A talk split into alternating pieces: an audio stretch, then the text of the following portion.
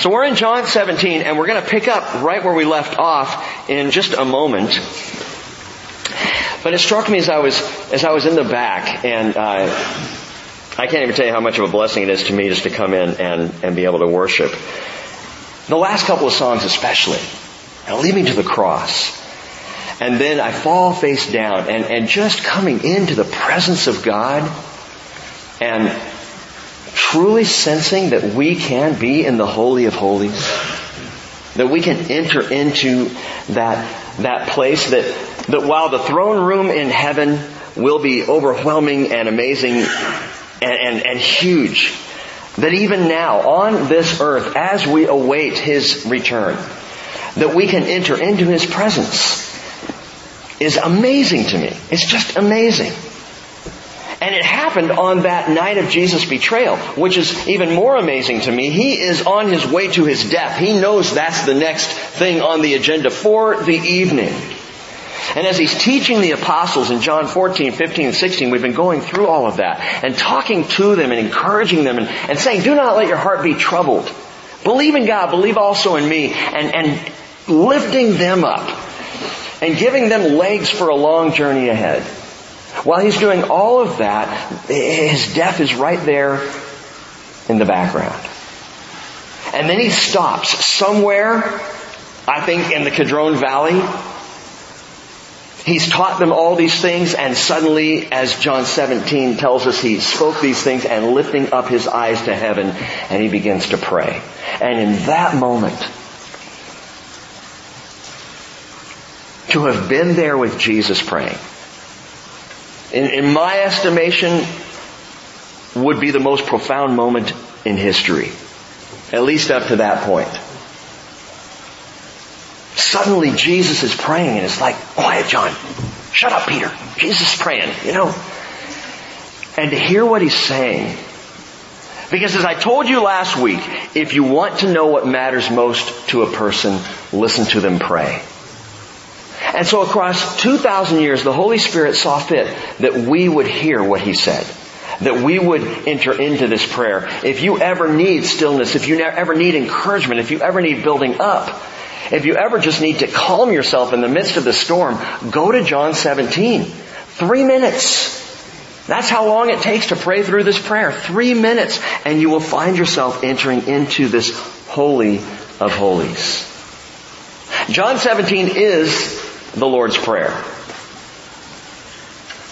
Not the other one.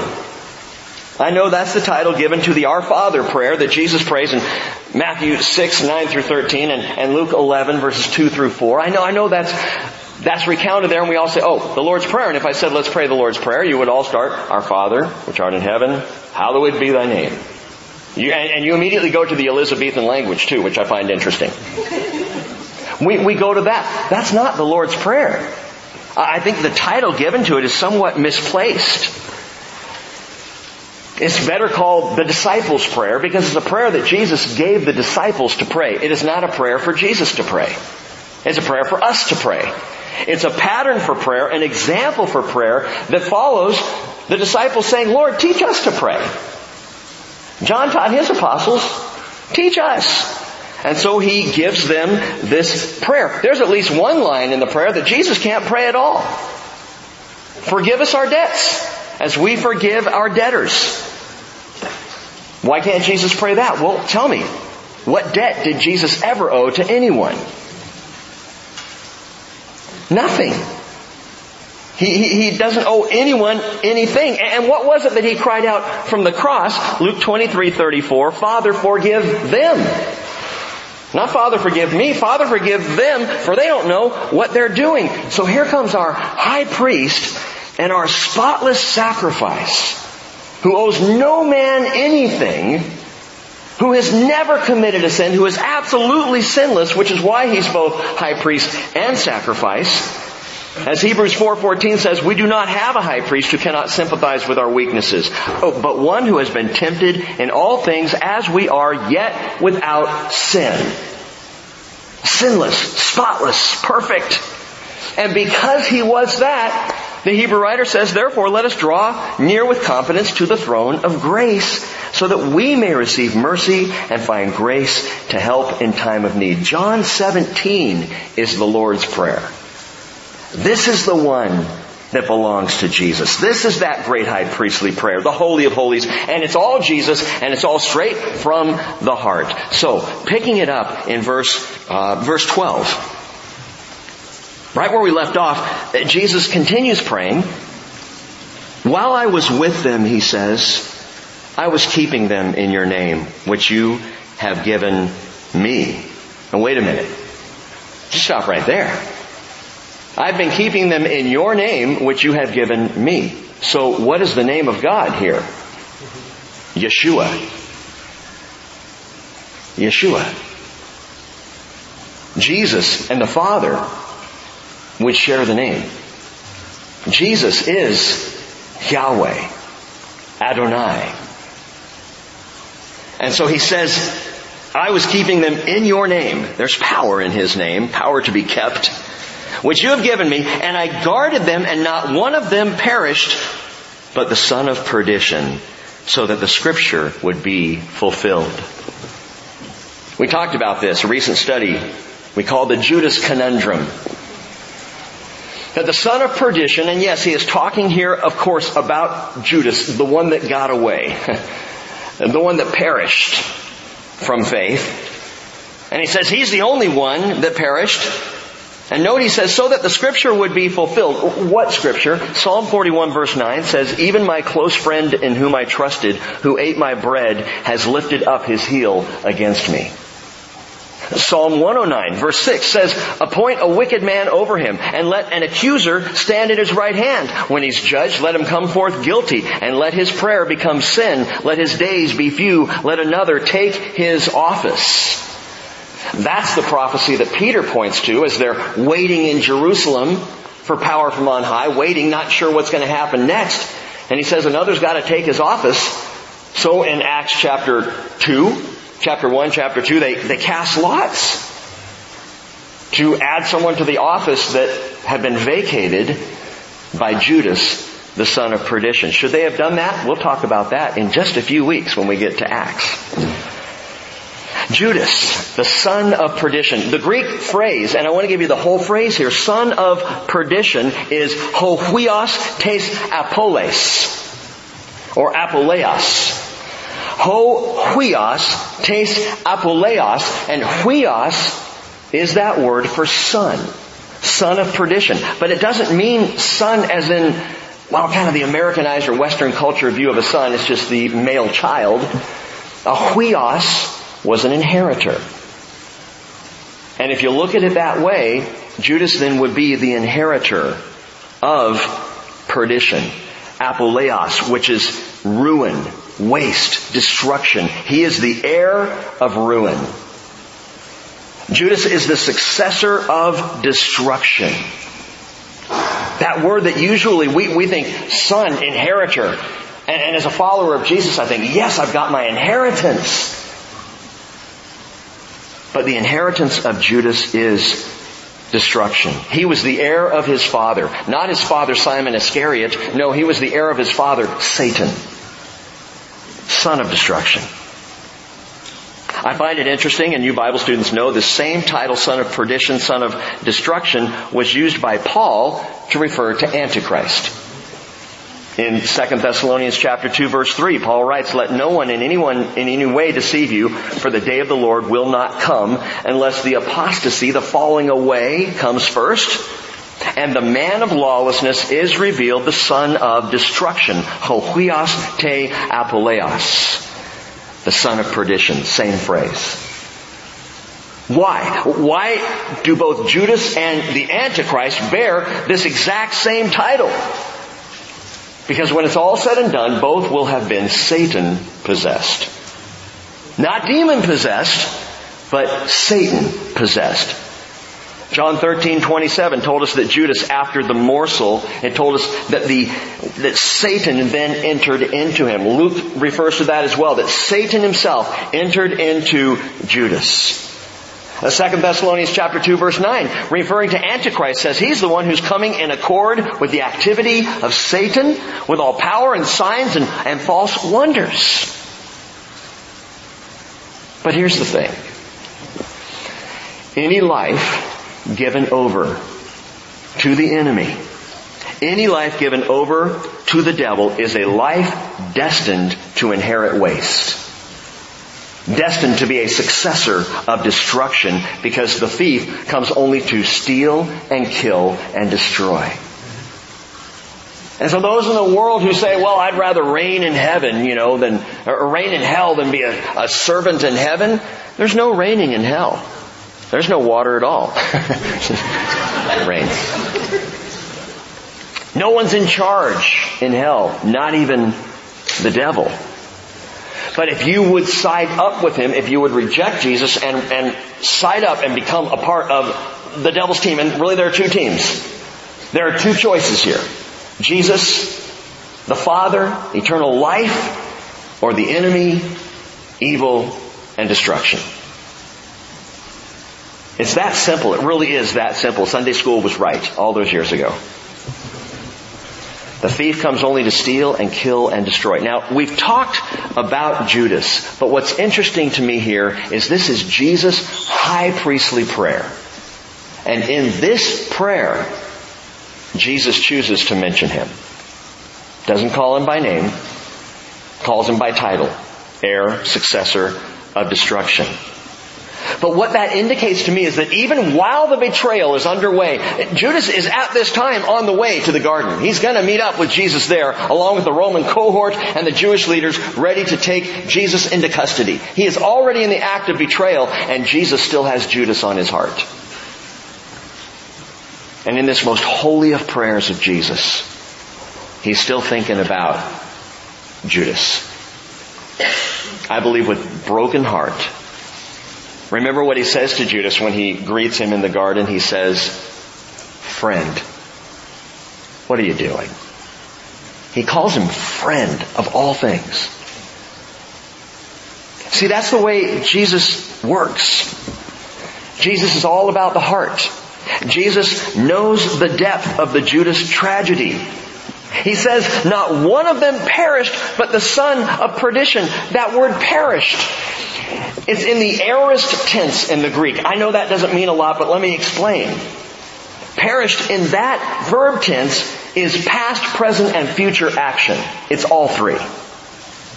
So when he says not one of them perished but the son of perdition, what he's saying is he has perished, he is perishing, and he will perish. It's all encompassing destruction. It's all encompassing ruin. A life of perdition is past, present, and future. And as far as Jesus was concerned, Judas was already the son of ruin. He was already the son of destruction.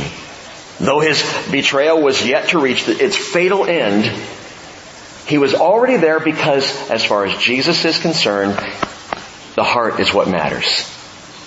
It's the heart that matters. And Judas, a long time before this, had already made up his heart. He had already made the decision. John 12 verse 4 tells us Judas Iscariot, one of his disciples, was intending to betray him. This was days earlier. John 12, 6, he was a thief. And as he had the money box, he used to pilfer what was put into it. So throughout the three year ministry of Jesus, Judas is ripping off the Christ. His heart was already in that direction. Of course, John 13 verse 2 tells us during the supper, the devil having already put it into the heart of Judas Iscariot to betray him. Note that language, having already done it. He was the son of perdition. He is the son of perdition. He would ever be the son of perdition. And note that Judas Iscariot is now known, even biblically, he is always referred to as the one who betrayed him. If you look at the list of the apostles throughout the Gospels, it's always Judas Iscariot, quote, the one who betrayed him. So he was, he is at the time of this prayer, and he ever shall be, ever has been, has continued for 2,000 years to be the son of perdition. Past, present, and future. That defines the life history of Judas. What a waste. But I'm not here just to tell you bad news tonight about Judas. In fact, there's some amazing good news in verse 12. Because for all the focus on the son of perdition, he really is not the focus of verse 12 at all. Jesus is thanking the Father Jesus is honoring the Father. Jesus is saying, Holy Father, keep them in your name, verse 11, which you have given me, that they may be one even as we. While I was with them, I was keeping them in your name, which you have given me. And I guarded them, and not one of them perished, but the son of perdition, so the scripture would be fulfilled. What are you saying, Rick? I'm saying the focus of this verse is not one of them perished. It's the other 11 it's that the 11 are still there. It's that the 11 are walking with him across the valley. It's that he hasn't lost any of the rest. Not one of them perished. And by the way, using that same idea, the aorist tense of perished, not one of them perished, past, present, or future. And that is such good news because when Jesus gets a hold of you, salvation is all three. Now track this with me. When Jesus gets hold of your life, salvation isn't just that day forward. Your salvation is past, present, and future. That's the amazing redemptive work of Jesus. Keep your finger here. Turn back to the prophet Joel. It's just a few books back to your left in your scriptures. Joel chapter 2. And by example, consider what God had to say to Israel. What we could say about Israel right now is that for a time, for several hundred years, it was glorious. You know, the days of David leading up to the glorious reign of Solomon and, and, and how, how much splendor there was in what was happening in Israel across that time. They had some good years. And then it kind of got bad. And then it was difficult. And then for 1800, almost 1900 years, there was no nation of Israel. Now there is again, but they're struggling. They're fighting for their very survival. As our leadership is about to hand Iran a nuclear bomb, and Israel's saying, you don't understand what it's like to go through a Holocaust. We do. You don't understand what it's like to have another nation tell you, we will drive you into the sea. So, past, present, and future right now, it looks a little shoddy for Israel unless you know the scriptures. Listen to what God says about His people to the prophet Joel chapter 2 verse 23. Rejoice, O sons of Zion, and be glad in the Lord your God, for He has given you the early rain for your vindication. And he has poured down for you the rain, the early and the latter rain, as before. The threshing floors will be full of grain, and the vats will overflow with the new wine and oil. And then I will make up for you, note this, I will make up to you for the years that the swarming locust has eaten. The creeping locust, the stripping locust, and the gnawing locust. Any locust you can think of, basically is what he's saying. My great army which I sent among you you will have plenty to eat and be satisfied. And praise the name of the Lord your God who has dealt wondrously with you. And then my people, note this, will never be put to shame. Thus you will know that I am in the midst of Israel, that I am the Lord your God, there is no other, and my people will never be put to shame. I don't know how you can read that and think that Israel is done. God says the day is coming and I will do it. Not Pastor Rick, not the Bridge Fellowship, not those who stand with Israel. I will do it, God says. And my people have a glorious future. And when that day comes, when the redemption of Christ comes, not just to a Jewish person here, a Jewish person there, but to Israel on the whole, as Paul talks about in Romans 11, Lord willing, we'll get there someday. When it comes to Israel as a whole, the Jewish people will recognize exactly what I'm telling you tonight, and that is that salvation is past, present, and future. That their past was redeemed. That their present is redeemed, and that their future would forever be redeemed. Not one of them perished in the past, in the present, or in the future? I was asked a question last week. Okay, it was Spencer.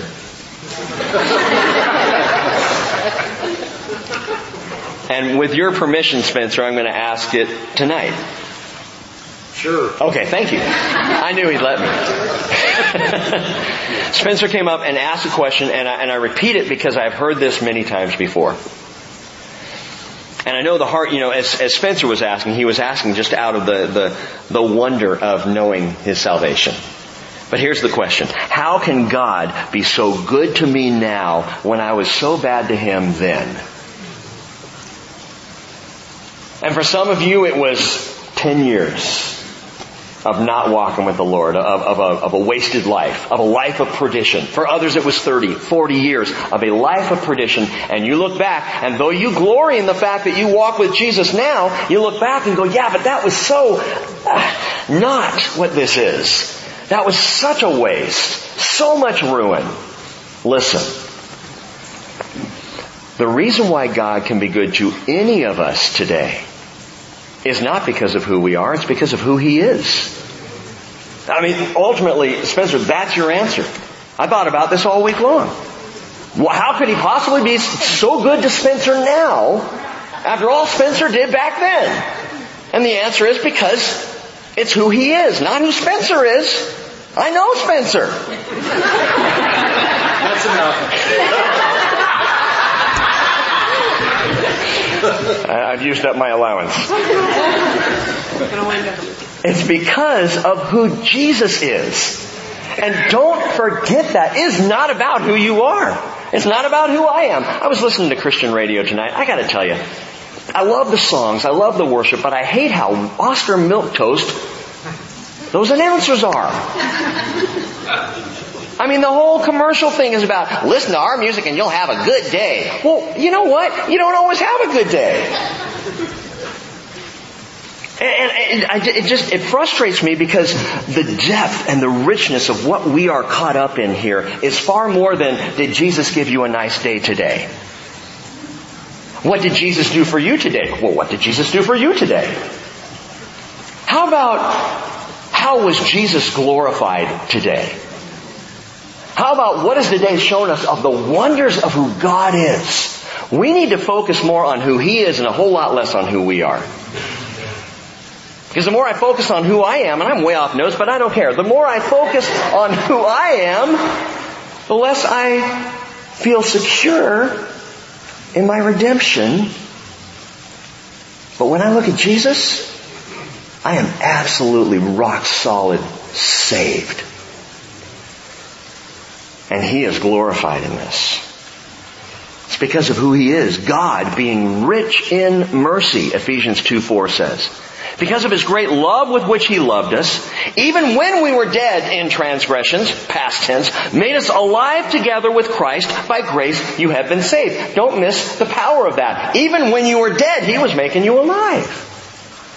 Even when I was dead in my past, He was redeeming my past. And I would tell each and every one of you, as I know myself, that the ruin of your past, He redeemed to be useful and valuable and part of what He is doing in you now. Which is why we still remember some of our pasts. He doesn't just cut it off. Oh, I don't remember anything after the day I got saved. And it's all just been praise 1065 since then.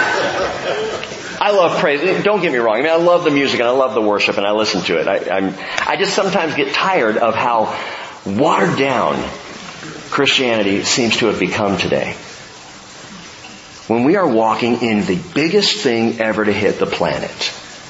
We are part of the church, gang. And our role, A, number one, is to glorify Jesus in all that we do. To lift Him up. God raised us up with Him and seated us with Him in the heavenly places in Christ Jesus so that in the ages to come He might show the surpassing riches of His grace in kindness toward us in Christ Jesus. So do you get it? You were dead in the past. Jesus made you alive in the present and in the ages to come He's going to show you even more glorious riches of grace than you can possibly imagine. That's because of who He is. And so as Jesus is talking about this, you know, I have focused for years on the son of perdition, the son of perdition, the son of perdition in verse 12. And verse 12 is not about the son of perdition. It's about the other 11.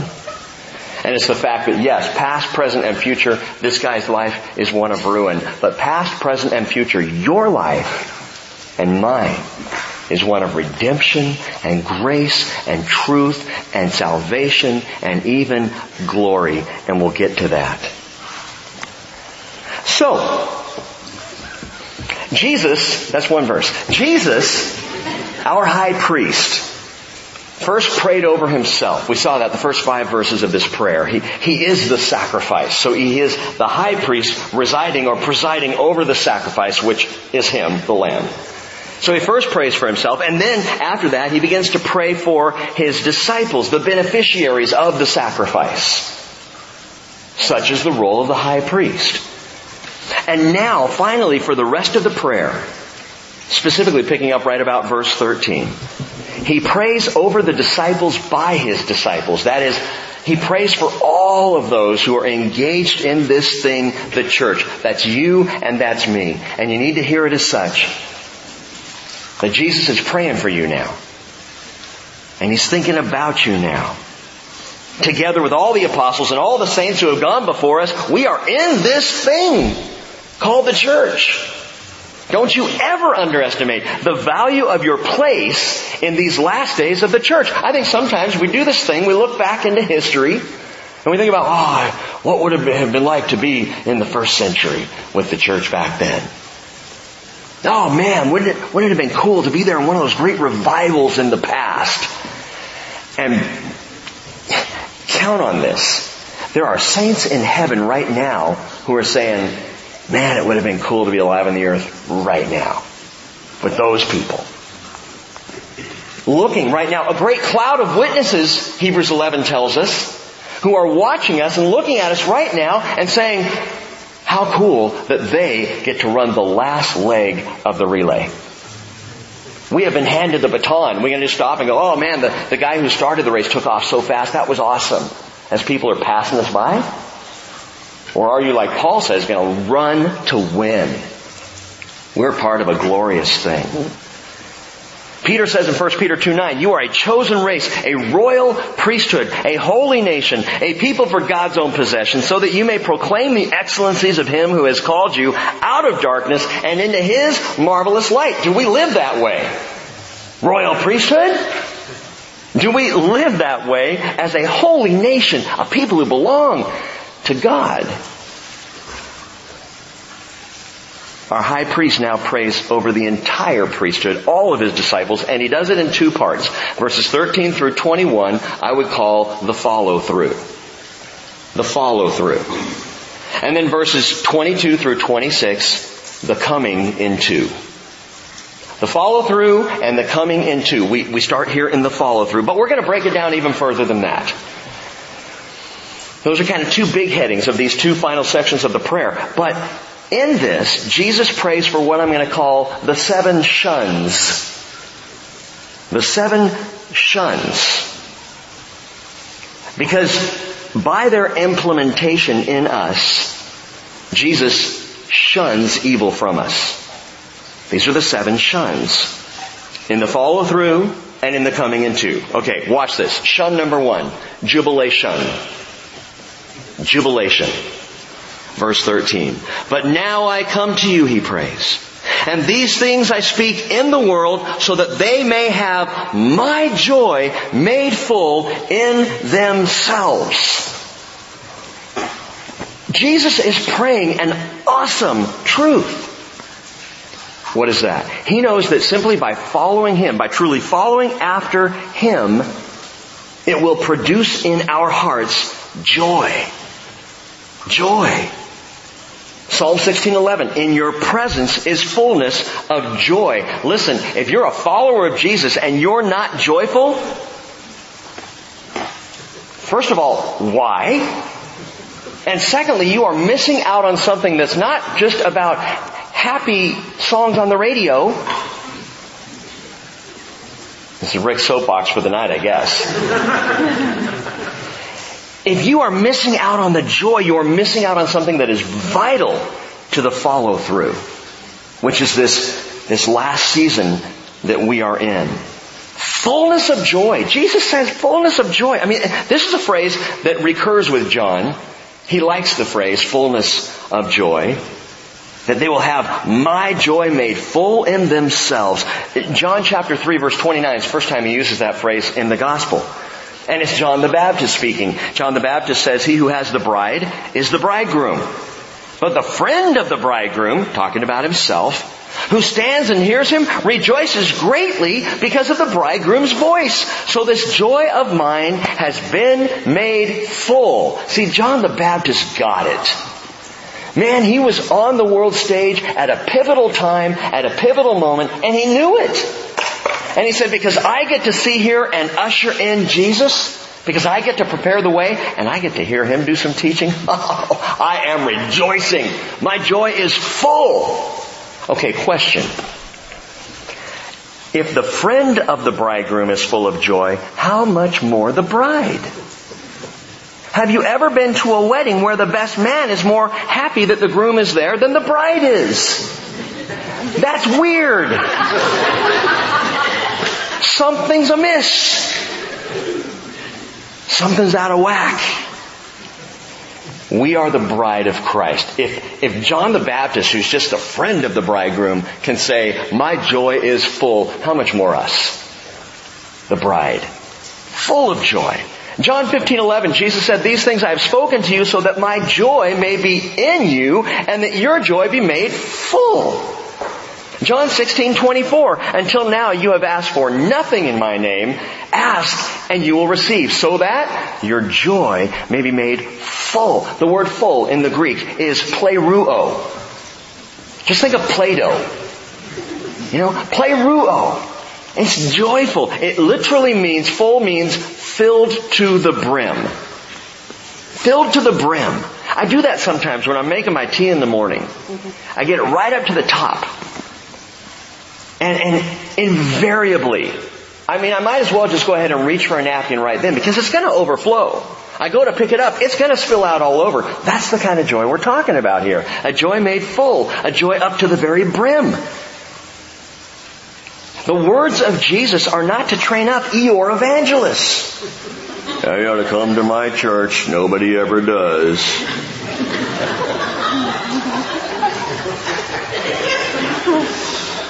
Yeah, we sing worship songs first and then have a teaching.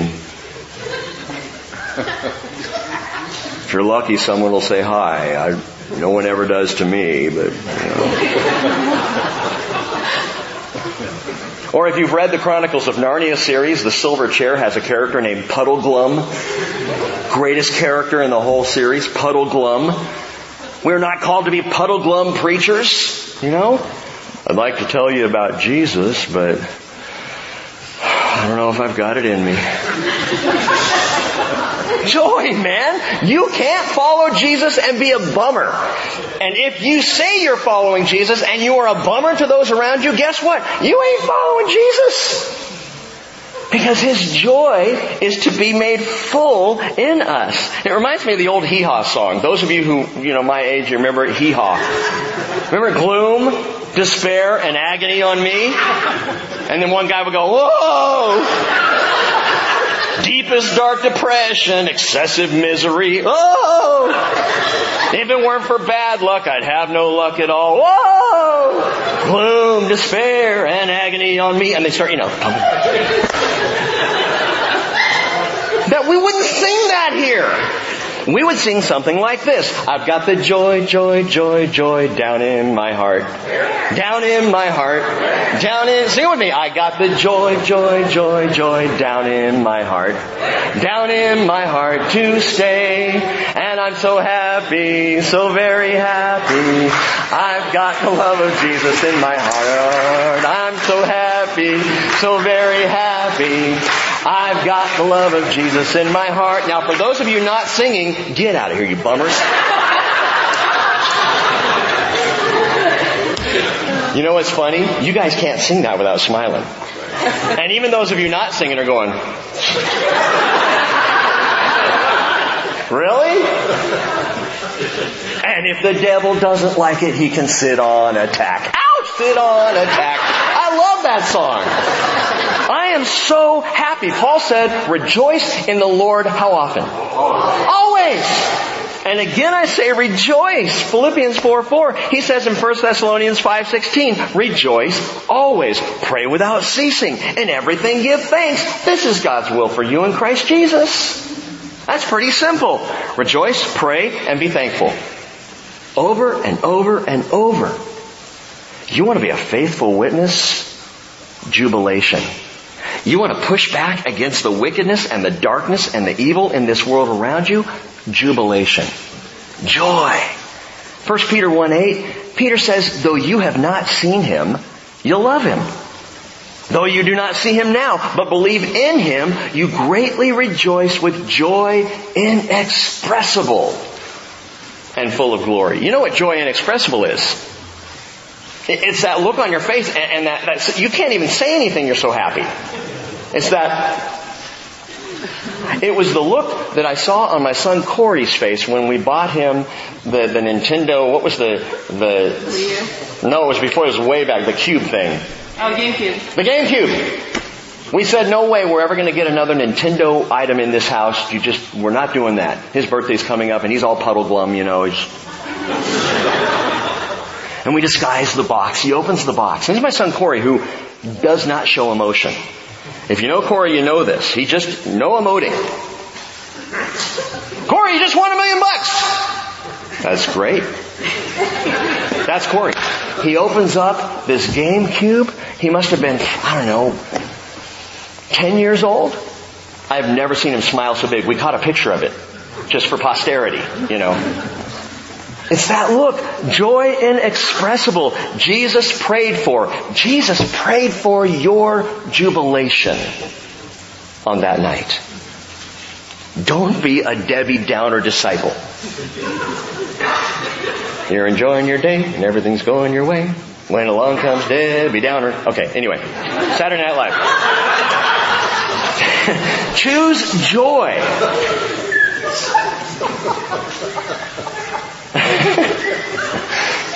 I don't know if you're laughing because you're joyful or because Rick's just such an idiot, but it doesn't matter. It doesn't matter. Listen, if you don't know joy, and I mean this with absolute seriousness, if you don't know joy, you don't know Jesus. You don't know Jesus. If your life is depressing and sorrowful and heavy and weighty and difficult, but man, I'm at church every time the door's open. Come on, man.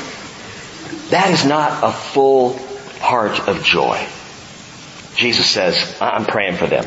I am praying for them that my joy be made full in themselves. Verse 14, I have given them your word. And the world has hated them because they are not of the world, even as I am not of the world. You know what just galls the world? Happy Christians. They don't get it. We're sitting here hating you and you're singing, I got the joy, joy, joy. What's wrong with you? What's the matter with you people? Jubilation, man. I know Jesus. And there's not a thing you can do. And there's not a thing the enemy can do to me in this world that can take away that joy. But the world hated them because they are not of the world even as I am not of the world. Verse 15, I do not ask you to take them out of the world, but to keep them from the evil one. They are not of the world even as I am not of the world. So second shun, protection. First he prays for jubilation, then he prays for protection. And it's not protection by extraction, which is kind of what I wish it was. You know? You say, yes, Lord Jesus, I believe in you. You're raptured right then. That would be perfect. See that in, in Rick's world. And no one would get saved because all the Christians would be immediately gone. It's protection by preservation. The day of our extraction will come. The day of our extraction has been promised when we will be caught up, pulled out, taken away. But for now, it is protection by preservation. He keeps us. And He keeps us for a reason. He keeps us here. We are kept in the Lord now with a charge. A message different than any the world can offer. It's not a Disneyland message. You know, Jeff, just back from Disneyland, the D'Angelos were just down there, and it's for the, the Diamond, you know, what is it, the Diamond Anniversary Jubilee, just another way to make money Disney thing, right? And Jeff was telling me that they were there on one particular day, which was kind of the opening day for it, and he said there were so many, it was so packed out that there were people, literally a sea of humanity standing between Disneyland and California Adventure, just spread out as far as the eye could see, people everywhere who were not getting in. Because there was no room in the park. You know what? The message we have of the gospel of Jesus Christ is not that message. You're getting in. You give your life to Jesus, you're in. Does that mean I'm one of the 144,000? No. Not unless you're one of the 12,000 of each of the tribes of Israel, as Revelation describes. That's another study. But you give your life to Jesus, you are in protection. We have this message, this glorious, amazing message, and the world cannot counter the message of the gospel of Jesus Christ. There is no better message. There is nothing more absolute, more real, more true, more wonderful, more glorious, more exciting, more joyful than the message of Jesus, but it is a message, ironically, that brings more conflict than just about any other message. Jesus said in Matthew 10:36, quoting Micah chapter 7 verse 6, a man's enemies will even be the members of his own household. That's not the reason he came, but it is the reaction of some to his coming. They just hate him. Why is that? You ever thought about that? It's not because Christians are going around strapping bombs to ourselves and blowing people up. That's that other religion. What is it that Christians do that is so bad? I was talking with my son the other day about Westboro Baptist Church. It's about as bad as it gets right there. I, have no, I'm, I'm just going to say this clearly to you all, my opinion, but I have no fellowship with that church because they do not represent Jesus. They're harsh, they're unloving, they give a wrong perception of who Jesus is. They do not declare grace, they declare judgment, judgment, judgment, which is not theirs to declare. That having been said, what is the worst thing that Westboro Baptist Church has ever done if you've heard about this church? The worst thing, the absolute worst thing they've ever done, and it's horrible, I'll grant you, it's horrible. But what's the worst thing they've done? They've held up picket signs with offensive messages. So if you want to compare what Christians do in the world, that's the worst. But the reality is, the reason why the world hates Christians is not because of a, of a little splinter group of people over here holding up protest signs and, and being offensive. They don't represent Jesus anyway. That's not why the world hates the church. Why does the world hate the church?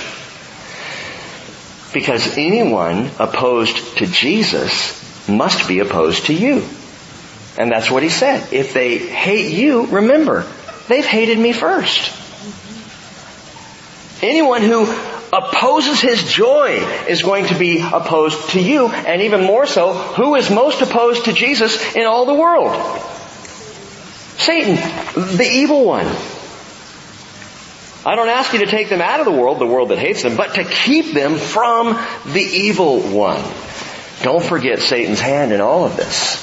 No wonder the world hates the church because the church is here to redeem the world back to glory, back to the Father, whereas Satan is here to destroy it. And the church is getting in his way. The evil one. This phrase, the evil one, note this is very specifically the evil one. It is evil personified. Jesus uses this phrase, ho poneros. And ho at the beginning of it is the. So he doesn't just say, keep them from generic evil. Keep them from bad things. He says, keep them from the wicked one, the evil one, Satan himself. And the evil one is pulling out all the stops. You see, he does know these are the last days. He is fully aware of the threat that the church poses to his design of destruction. And he's hard at work. He's pulling out all the stops. He, he seems to have a stranglehold on this world. Look around. Education, media, entertainment, business, government, you name it, he's got a hand in it. And he's trying to use it to his advantage. Cheryl and I are watching the show right now. I'm not, I'm not going to tell you what the show is. But in it, a woman gets cancer. and it's it's a heavy time, and the family's around trying to help this this this mom who now has cancer, and, how, and she's dealing with it, and she's in so much pain, and so uh, husband goes and gets her some pot, brings it to her, and the final scene of last night's show was she's lying in bed and she's just she's just smoked a joint, and she's leaning back in bed, just going, "I feel so much better." And the show ends, and I went, "That's great." That's fan- what, what has that just said? Well, A, pot's legal now, so cool. And, and B, what did they just preach on the show at the end there? If you're struggling with chemotherapy and you're in pain, or maybe you have some other kind of pain, go smoke pot. It'll be great. Who's got a hold of that? The evil one. He is constantly preaching a message. Don't be deceived. If it's not coming from the gospel of Jesus, if it's not coming from a believer in Jesus, guaranteed he's got a hand in it. Keep them from the evil one. Jesus prays. And my question is, are we helping him? The evil one? Are we followers of Jesus, promoters of the message of Satan? And what we watch and where we go and what we take into our souls and our spirits, are we promoting His agenda? Or are we promoting the gospel of peace? Jesus prays to keep us from the evil one by protection, by jubilation, and then we need the third shun, sanctification. Sanctification, verse 17. Sanctify them in the truth. Your word is truth. As you sent me into the world, I also have sent them into the world. For their sakes, I sanctify myself, that they themselves also may be sanctified in the truth.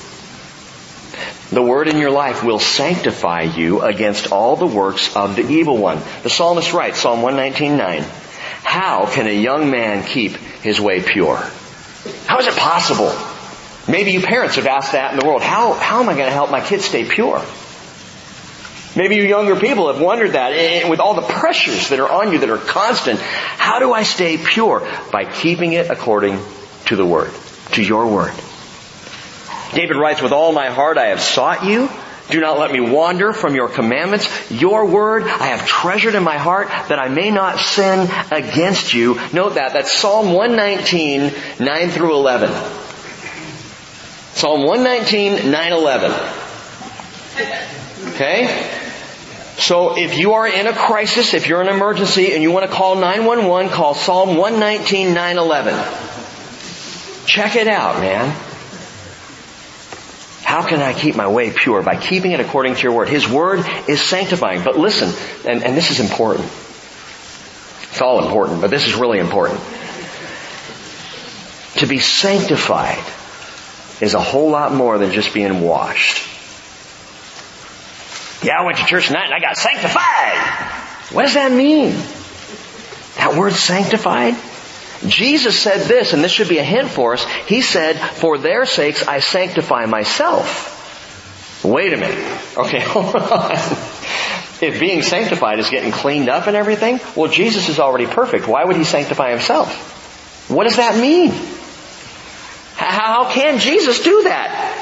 What's he got to be sanctified for? Sanctification, gang, is not about getting cleaned up and perfected. The word sanctified is hagiazo, which means to be consecrated. And consecration, now that's a big deal. Consecration, to be holy, is from the word hagios. Every time you see the word saints in the New Testament, it's hagios, where this word hagiazo comes from. Holiness, consecration, to be separated from profane use, and to be dedicated to God. So when Jesus says, for their sakes I sanctify myself, what he's saying is for their sakes I set myself apart to the work of the cross. For their sakes, I consecrate myself to the holiest of holy use. That is the sacrifice that's about to happen. I am dedicated to God for their sake, Jesus might be saying. All the utensils that were in the temple, bowls and censers and shovels and forks and, and pans and spoons, everything that were implements for the priest to use in the temple, were consecrated. They were sanctified. They were not intrinsically righteous. They were consecrated in that they were set apart to God. You were not to use a golden bowl from the temple for your lucky charms. That's not okay. You were not to use a golden bowl in the temple for Captain Crunch. I don't care what your favorite cereal is. It was only to be used for the work of the service of God. And so Jesus hagiazoed himself. He consecrated himself to the redemptive work at Calvary. So that we would be consecrated to the redemptive work of God in the world today. Sanctify them in the truth. Your word is truth. And the more we are in the word, the more we are set apart to be of use to God in this world as we follow it through. I just don't feel like I'm any use to God. Then you need to be in His Word some more. Because the more you're in the Word, the more sanctified, the more consecrated, the more holy you will become of use to the Father in the world, guaranteed. Paul said in 2 Timothy chapter 2 verse 20, in a large house, there are not only gold and silver vessels, but also vessels of wood and of earthenware, and some to honor and some to dishonor.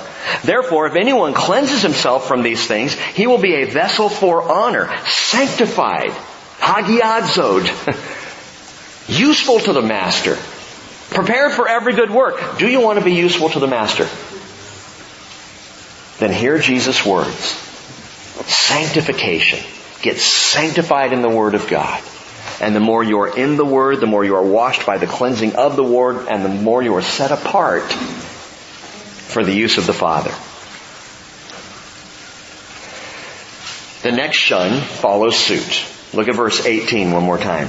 As you sent me into the world, I also have sent them into the world. Number four, mission.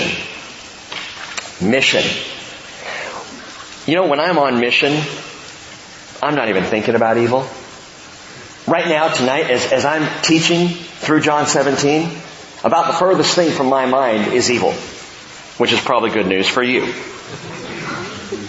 I can't be on mission and be caught up in evil things. So the more I'm on mission, the more I shun that which is evil in favor of that which is good that God has called me to. We have a mission.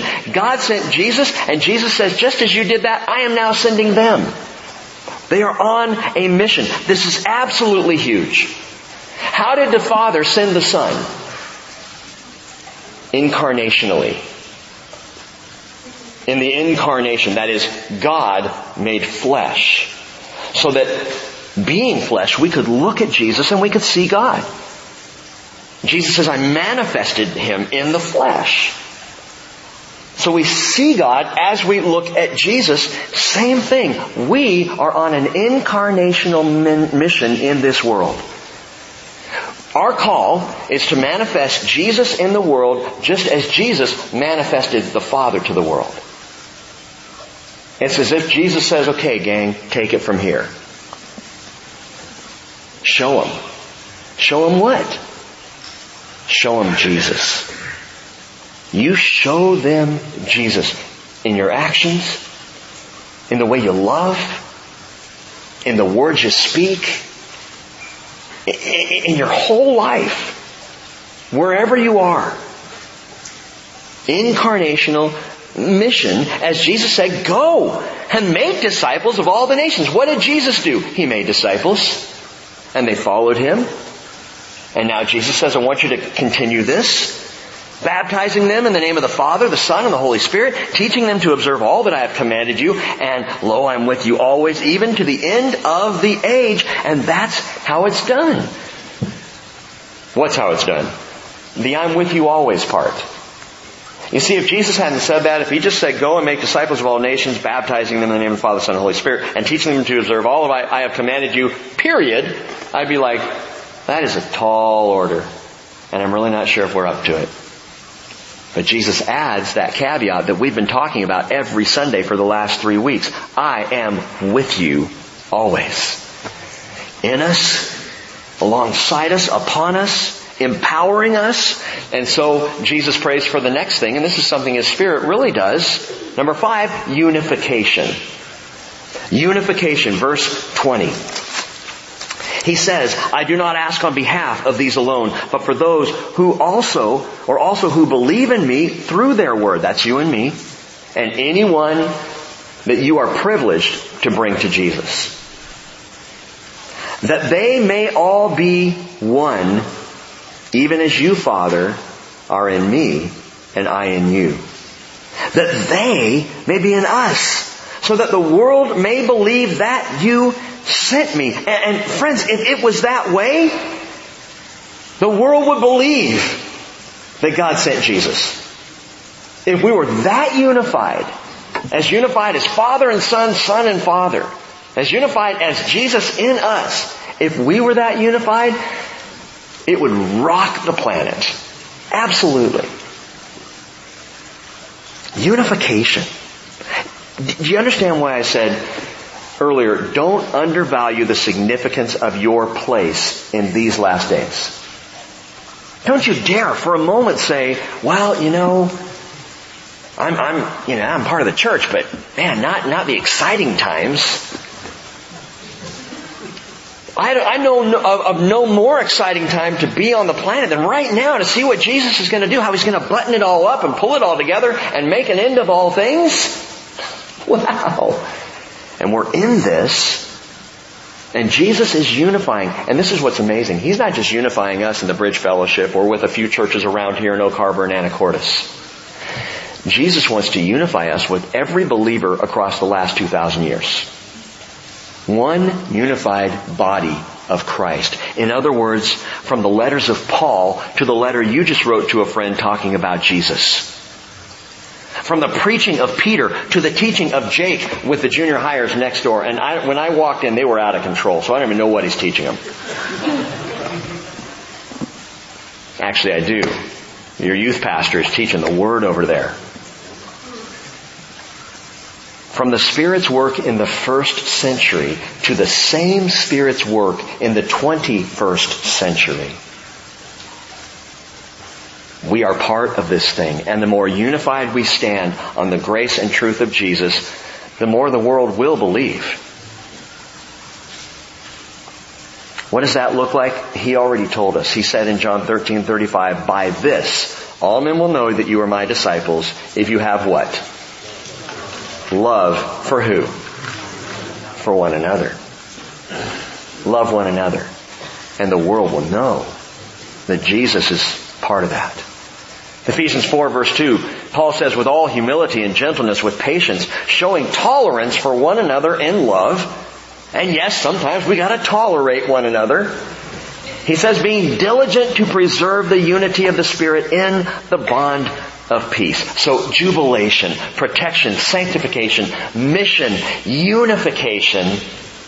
And in all these things we shun the evil one as we follow Jesus through this world, all the while inviting the world to know and believe in Him. And this is what's on Jesus' mind.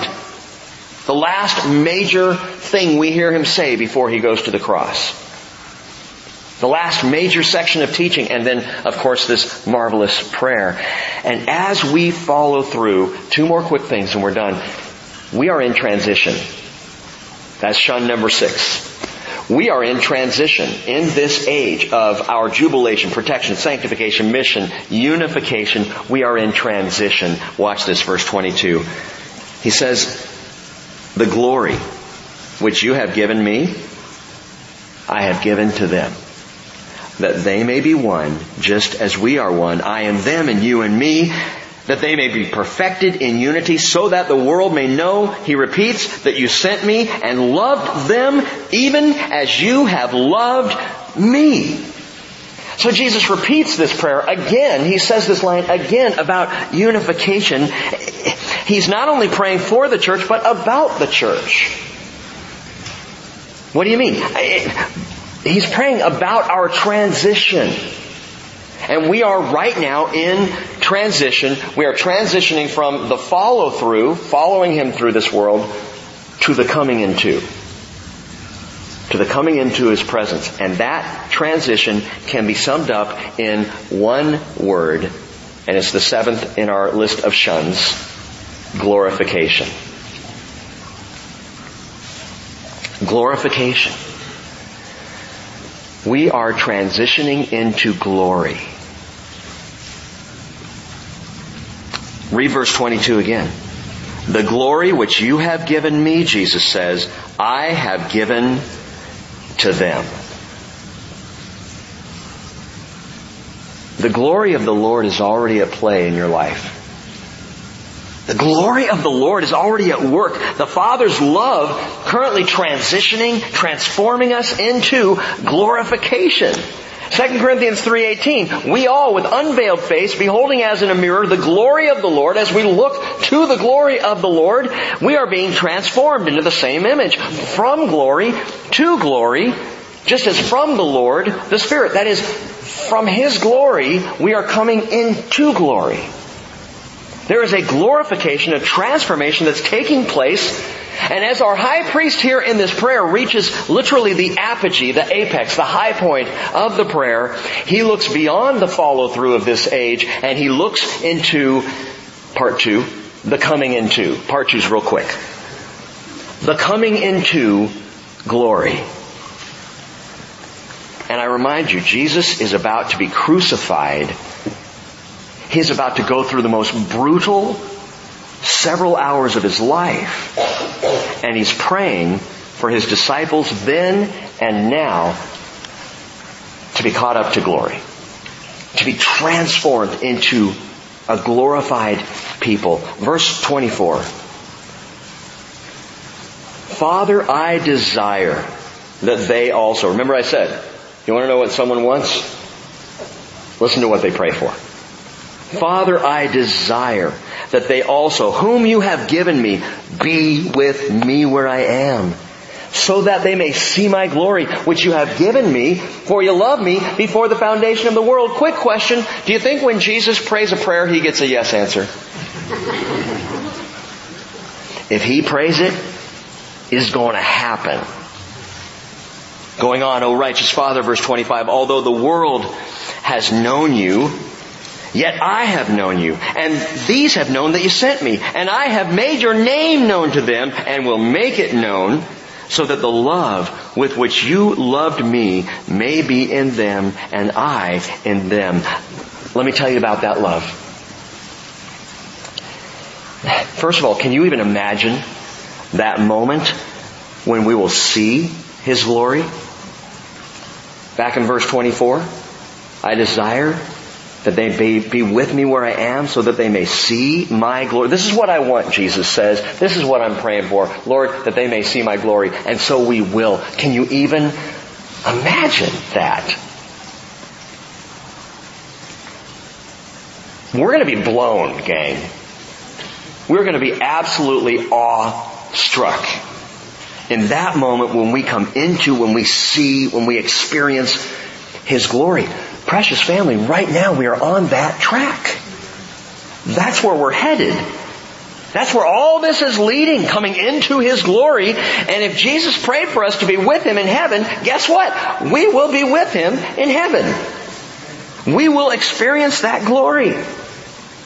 And something happens, something unexpected, something astounding happens when you come into the presence of His glory. Yesterday, I was walking into the kitchen and David was sitting at the counter having his little carrots and, and ranch dressing. It's one of his favorite snacks. Carrots and ranch dressing. There's a little cup of ranch dressing there. The carrots dipped into it like little fingers in there and there's ranch dressing everywhere. On his little, you know, his little brown face. Ranch dressing. It's hilarious. And so I go walking by him and, and I knew I should have swung wide. Because I knew if I got too close, and I'm knowing this, I'm walking by going, swing wide, swing wide, I didn't swing wide enough. He's like, Dad! Ranch dressing.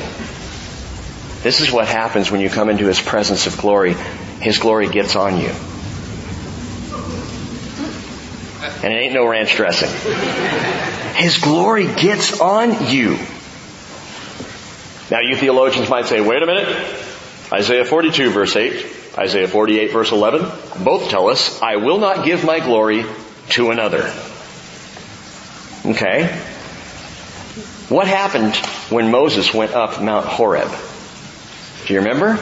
came back down, and all Israel was like, I mean, it freaked them out. They, they told please put on a veil because you're scaring us here. You're glowing.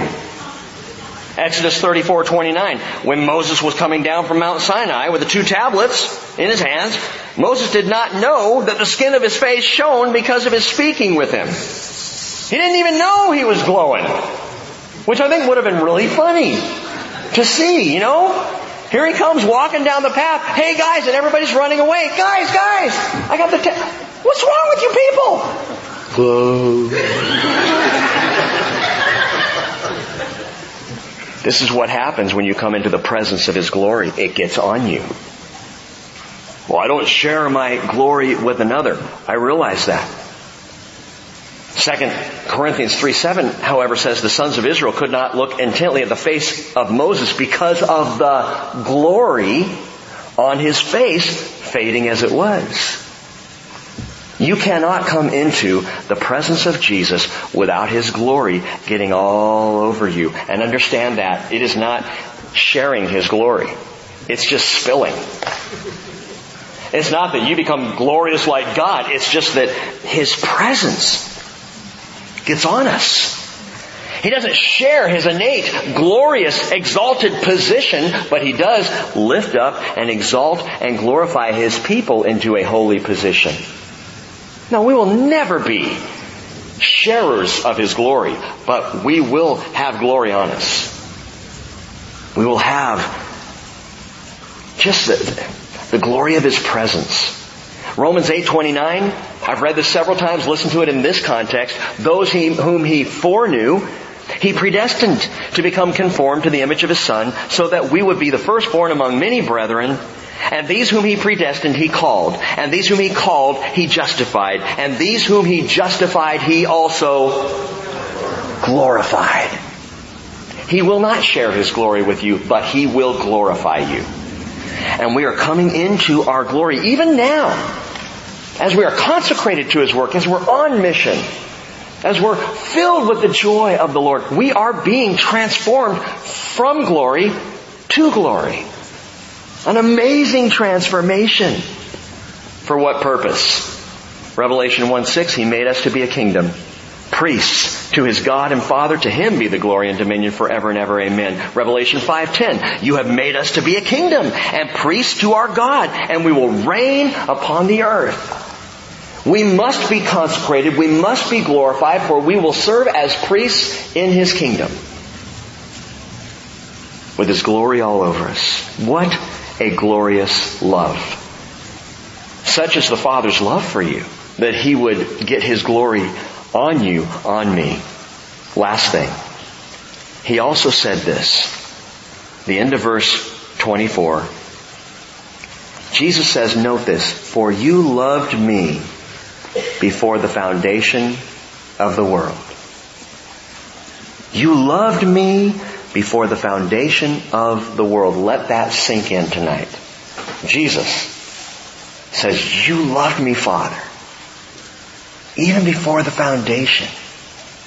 He's talking about the love of Father for Son back into eternity. And John, in Revelation 13 verse 8, calls Jesus the Lamb slain from the foundation of the world. What does that tell us?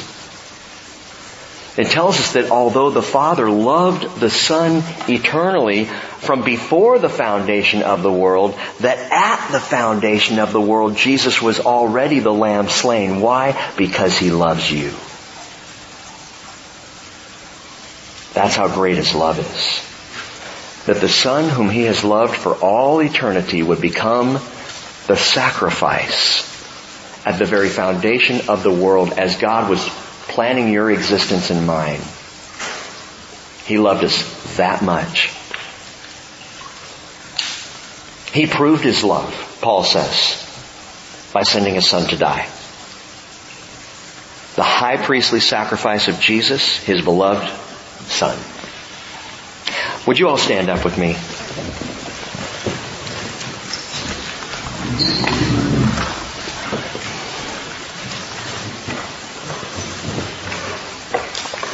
Ask for three minutes. If you would bow your heads or look up, that's what Jesus did, looked up. But if do whatever you need to do to focus on, to get into His presence, and listen to His words as I, I'm just going to pray through the prayer straight through. Father, the hour has come. Glorify your Son, that the Son may glorify you. Even as you gave him authority over all flesh, that to all whom you have given him, he may give eternal life. This is eternal life, that they may know you, the only true God, and Jesus Christ whom you have sent.